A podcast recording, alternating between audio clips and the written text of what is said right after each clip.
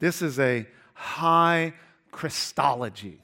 In other words, this is a high view of Jesus. Organizing structure of my sermon. Who's Jesus? Who is he?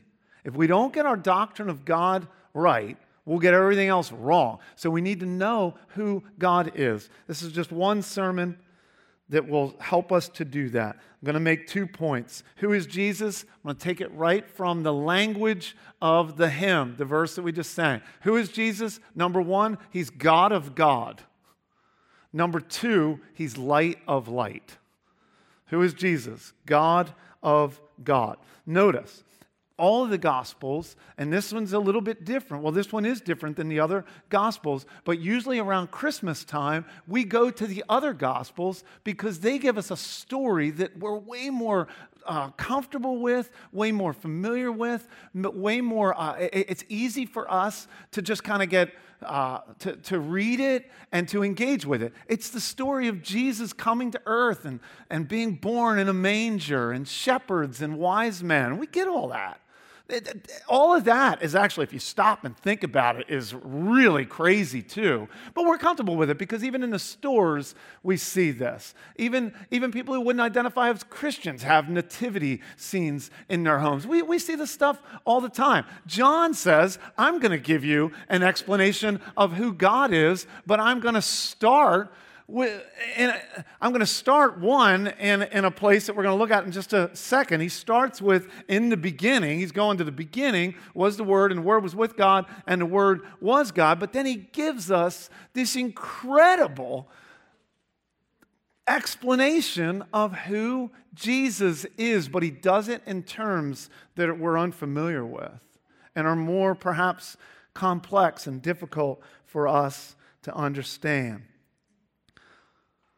What John's point is this he's introducing you to Jesus, and he wants you to know that Jesus is the Son of God. He wants you to know that because his purpose in writing is that you would understand who Jesus is and then believe in him. And when you believe in him, then John tells us, then you have life in his name.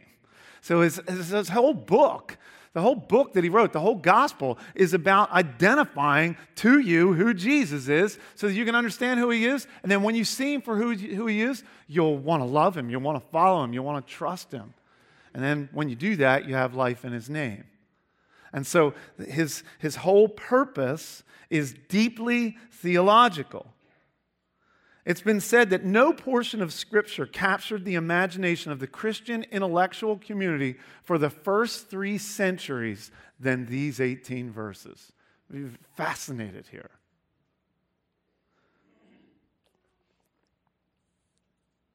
Why does he do this?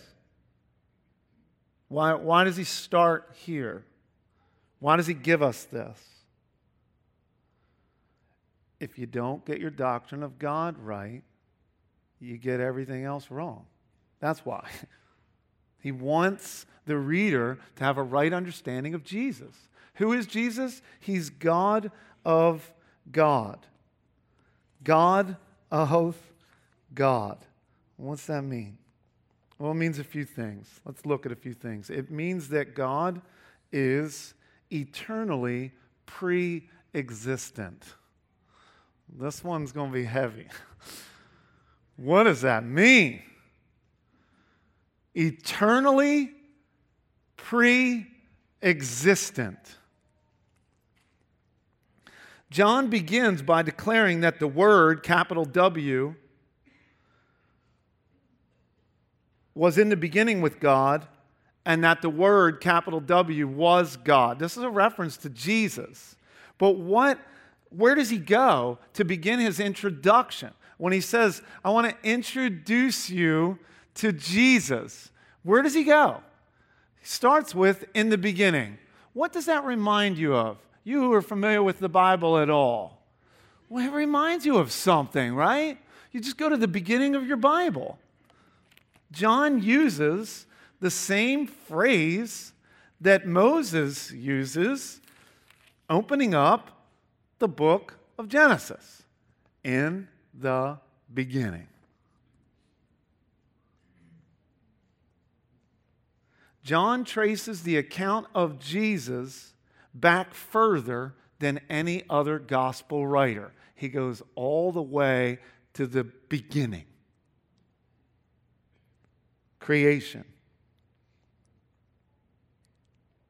This, that phrase alone is foundational for the church's confession of the Trinity. There never was a time that Jesus did not exist. So if you think Jesus' existence began at the first Christmas, you're wrong. Jesus, there never was a time when Jesus did not exist because he was there in the beginning. The Word with God was God. Christ always was. Jesus was always continuing, no beginning, no end. The end of the Bible tells us that he's the Alpha and the Omega, the beginning and the end.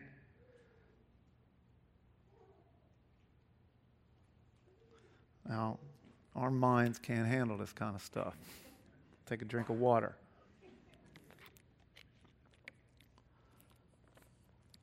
This is where we begin our thoughts on Jesus. This is where John begins on the greatness of God. God of God, eternally pre existent. But then his explanation continues eternally with God and eternally God. So, eternally with God and eternally God. Which is it? It's both. Eternally in relationship with God the Father and the Son continually face to face, experiencing eternal communion. The Son of God possesses the exact same divine nature as the Father. You believe that?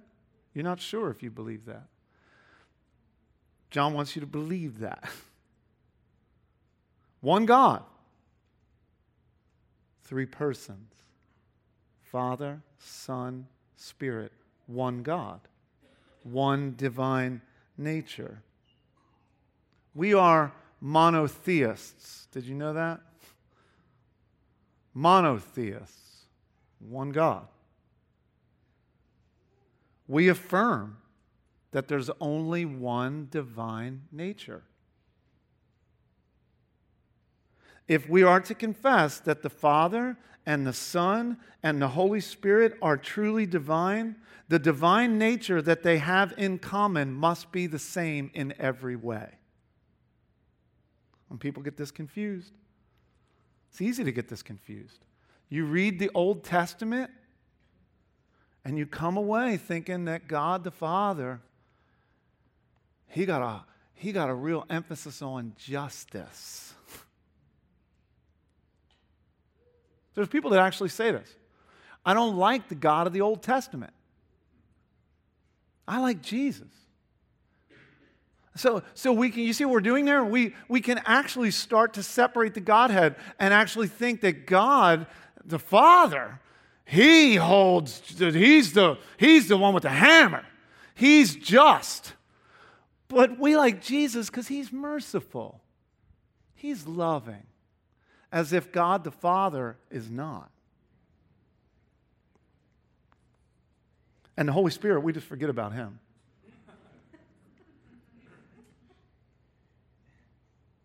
There can be no difference in the attributes from person to person in the Godhead. You've got to get your doctrine of God right. And that's hard for us to see because we see that we're not the same. I look at you, I talk to you, and I recognize that you're different than me. My knowledge is not your knowledge because you and I are different. The knowledge of the Father is the knowledge of the Son, is the knowledge of the Holy Spirit. The will of the Father is the will of the Son, is the will of the Spirit. The love of the Father is the love of the Son, is the love of the Holy Spirit. You get it? Well, I'm not sure I do completely. But, but what he's giving us here is this doctrine of God so that we can worship rightly. What else is he? He's God of God. He's eternally pre existent. He's eternally, Jesus is eternally with God, eternally God. And he's also, we're told here, eternal creator. John goes on to explain that all things were made through him, the one and only. John's, John's could be paraphrased in this section by saying, I want to introduce you to the one and only. Introducing the one and only Jesus, the Son of God. The one I'm telling you about, the one, the one that you have to believe in, is the one who created you in the first place. All things were made through him, nothing was made apart from him. What was made apart from Christ? Nothing. What was made through him? Everything. All things through him became, and without him became not one thing which has become. Some people like that language. Everything in the world made up of atoms. Three parts to an atom. You guys remember this? What are the three parts to an atom? A proton, a neutron, an electron. Electron has a charge, right? Positive. Did I get that right? No? Sorry. Electron's negative. You can tell I wasn't a science major. But I did write this down, so I should be able to, I should stick to the notes. Electrons have a negative charge and they orbit the nucleus. Good. They're mostly empty space. Protons, positive charge, found together with the neutrons, no charge in the nucleus of the atom. Electrons, negative charge, orbiting the nucleus. Now I'm right. If the atom was the size of Lincoln Financial Field, where the Eagles play, the nucleus would be the size of a pea. The force that holds atoms together are strong nuclear and electrical forces. Now I'm in danger here because I'm looking out into the eyes of engineers and they're looking at me. If I'm wrong, don't shake your head no because it'll, it'll throw me off. Just come to me afterwards and in the privacy between the two of us, correct me. Okay? So let me get through this unless it's complete heresy, which I don't think it is.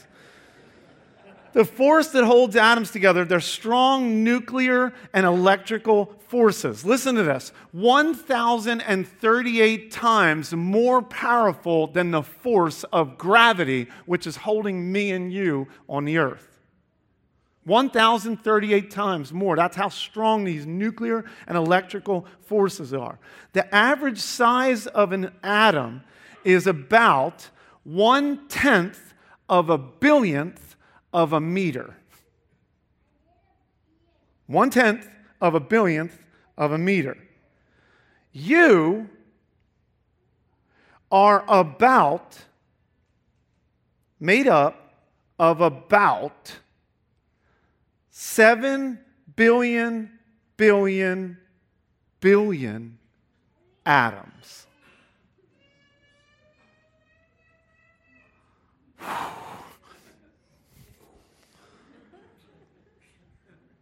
And check this out you replace about 98% of them every year of your life. Nearly every cell of hair and skin and tissue and bone dies, and another is directed to its former place. So, here's the truth. When you went on summer vacation last year. So remember the summer, beginning of summer, you went on summer vacation. You're not the same person that went on summer vacation. John tells us that all things were made through him. God of God. He was before all things, and in him all things hold together. Jesus is sustaining all things by the word of his power. All the seven billion, billion, billion atoms in your body sustained by the word of his power. Church, you can trust this God. You can trust him with everything because he's an eternal creator. He knows just what his eternal creation needs, he knows just what his people need. We've got to get our doctrine of God right. Because if we, get our do- if we don't get our doctrine of God right, we get everything else wrong. We got to get we got to get God right. The Bible's our guide. He's God of God. We learn this from the scriptures. We've got to be careful with who our understanding of who God is. And you know, it's not just outright lies about God. Typically, like totally bogus outright lies aren't the ones that we buy.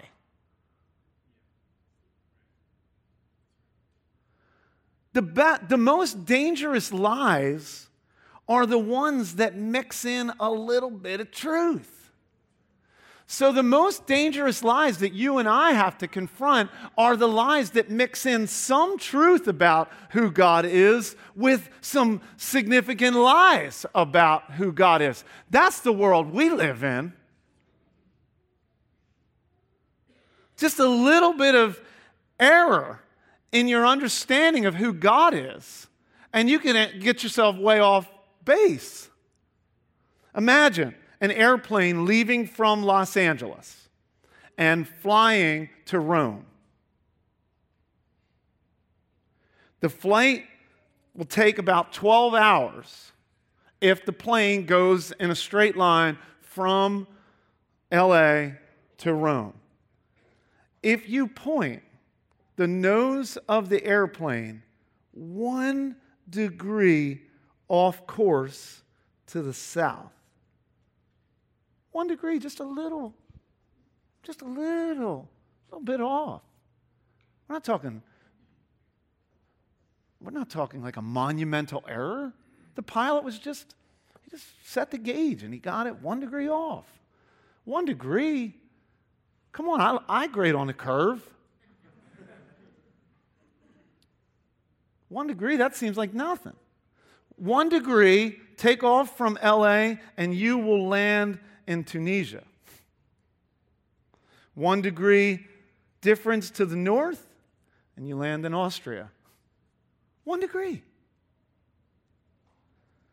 You got to get your understanding of God right, even in the smallest ways. How do we do that? Got to be people of the Word. Got to study the Word of God. Got to ask the Holy Spirit to teach us and instruct us.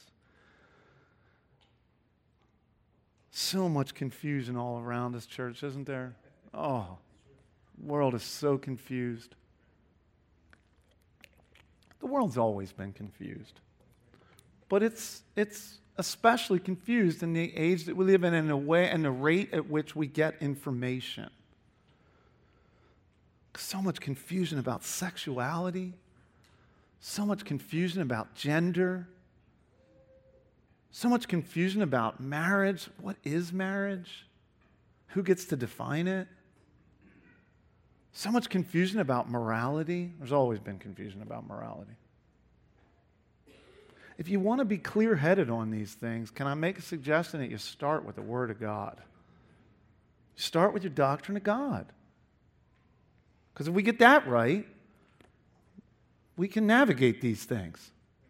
But if we get that wrong, we're going to get everything else wrong. Let's begin by thinking right theologically, church. Then we'll move to the practical applications of our theology. But let's begin by thinking rightly. Who's Jesus? God of God. That's what John wants us to know. John wants to introduce us to the real Jesus, the real Jesus, who's not necessarily your Jesus. He's not a Jesus of our own making.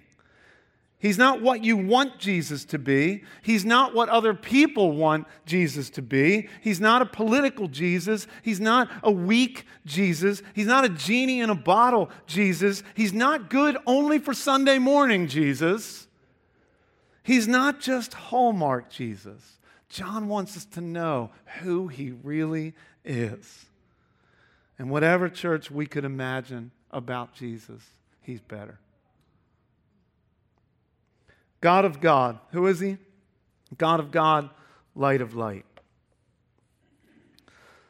Let me just make this last point a little more quickly.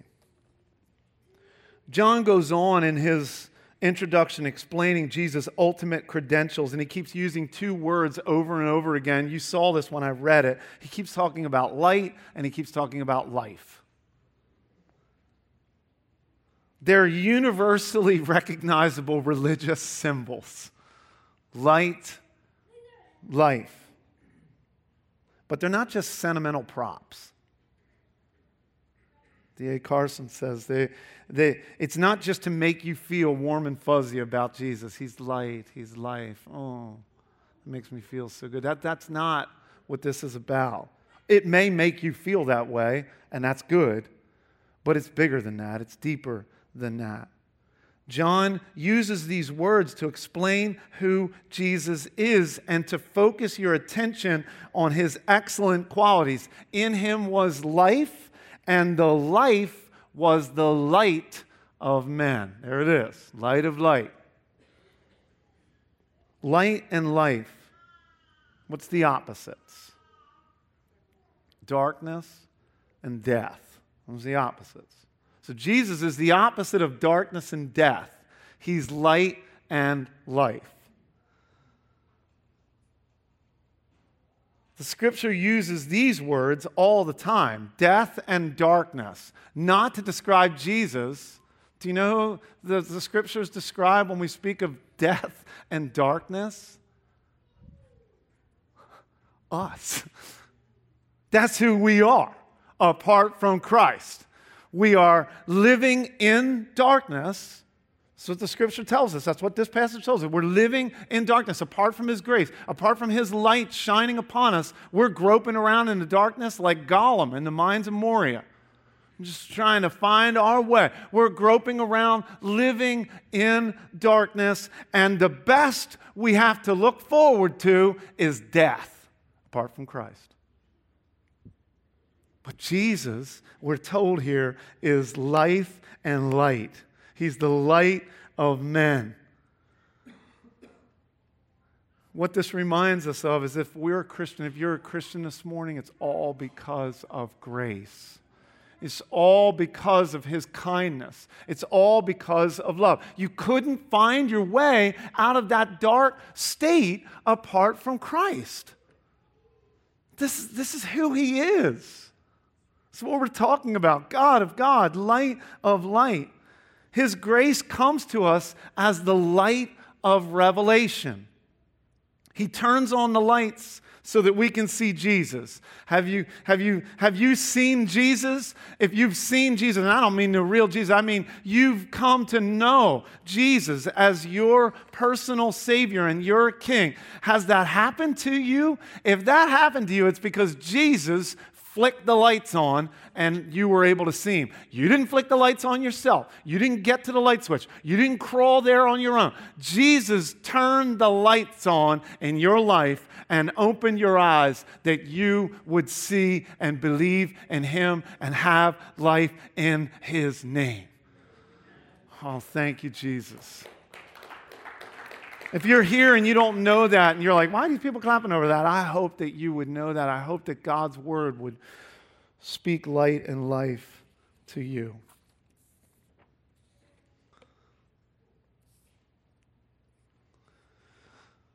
So, what am I saying here? My main point is this if you don't get your doctrine of God right, you get everything else wrong. So, doctrine of God. Who is God? From this passage, we've learned God of God, light of light. We're taking that right from the hymn, O come, all ye faithful. How can this help us? We're getting ready to have a real surprise in here in just a minute. give me one second because as soon as that door opens and these kids come in, ain't nobody going to be listening to me. So, by the way, the kids are going to sing, Oh, Come All Ye Faithful this morning, all right? Let me just make one closing comment of application. What should I do with this? What can I do with this? Remember that Advent is, a, is when we think about Advent, we think about waiting. So, so those, the Israelites prior to Jesus coming, they were waiting for the first Advent. Well, the first Advent has already come. That's what we celebrate. When we celebrate Christmas, we're celebrating the first Advent, but we're waiting for something too, right? We're waiting for the second Advent. The second advent is when Jesus makes his final return, when he, when he comes again in finality. So this life can feel like a waiting room. Doesn't it feel like that? Joe got up and talked about and had the sense that there's people who lack peace. You lack peace in this waiting room. You're in the waiting room with God. We're all in the waiting room with God. And I don't like waiting rooms. And you don't like waiting rooms. So, what can we do together while we're waiting? Remind one another of who God is. Remind one another of who God is. So, this Christmas season, I had a really beautiful illustration that I wanted to, to share with you. I'm going to save it and try to work it into a future sermon because I want the kids to sing and I want us to sing. But what I want to say here is that we have these opportunities all around us in this Advent Christmas season to help one another wait to, to, to wait. How can we help one another wait? By just reminding each other of who God is. That's one, of the, that's one of the great benefits of the gospel community. It's one of the great benefits of the gospel culture that we're trying to build around here. It's that we have the opportunity, you have the opportunity to remind me when I'm forgetting of who God is, and I have the opportunity to remind you when you've forgotten about who God is. That's what we do for one another. That's what true gospel community is. We have the opportunity all around us this Christmas season. Will we use it? The other night I couldn't sleep. And and because I, I, was sick and I was coughing, and I took some NyQuil, which is like the curse of death for me. So I was really feeling sick, and I'd taken, I couldn't sleep, and, and it gives me really weird dreams. I, I have a lot of weird dreams just to begin with, but NyQuil makes it even worse.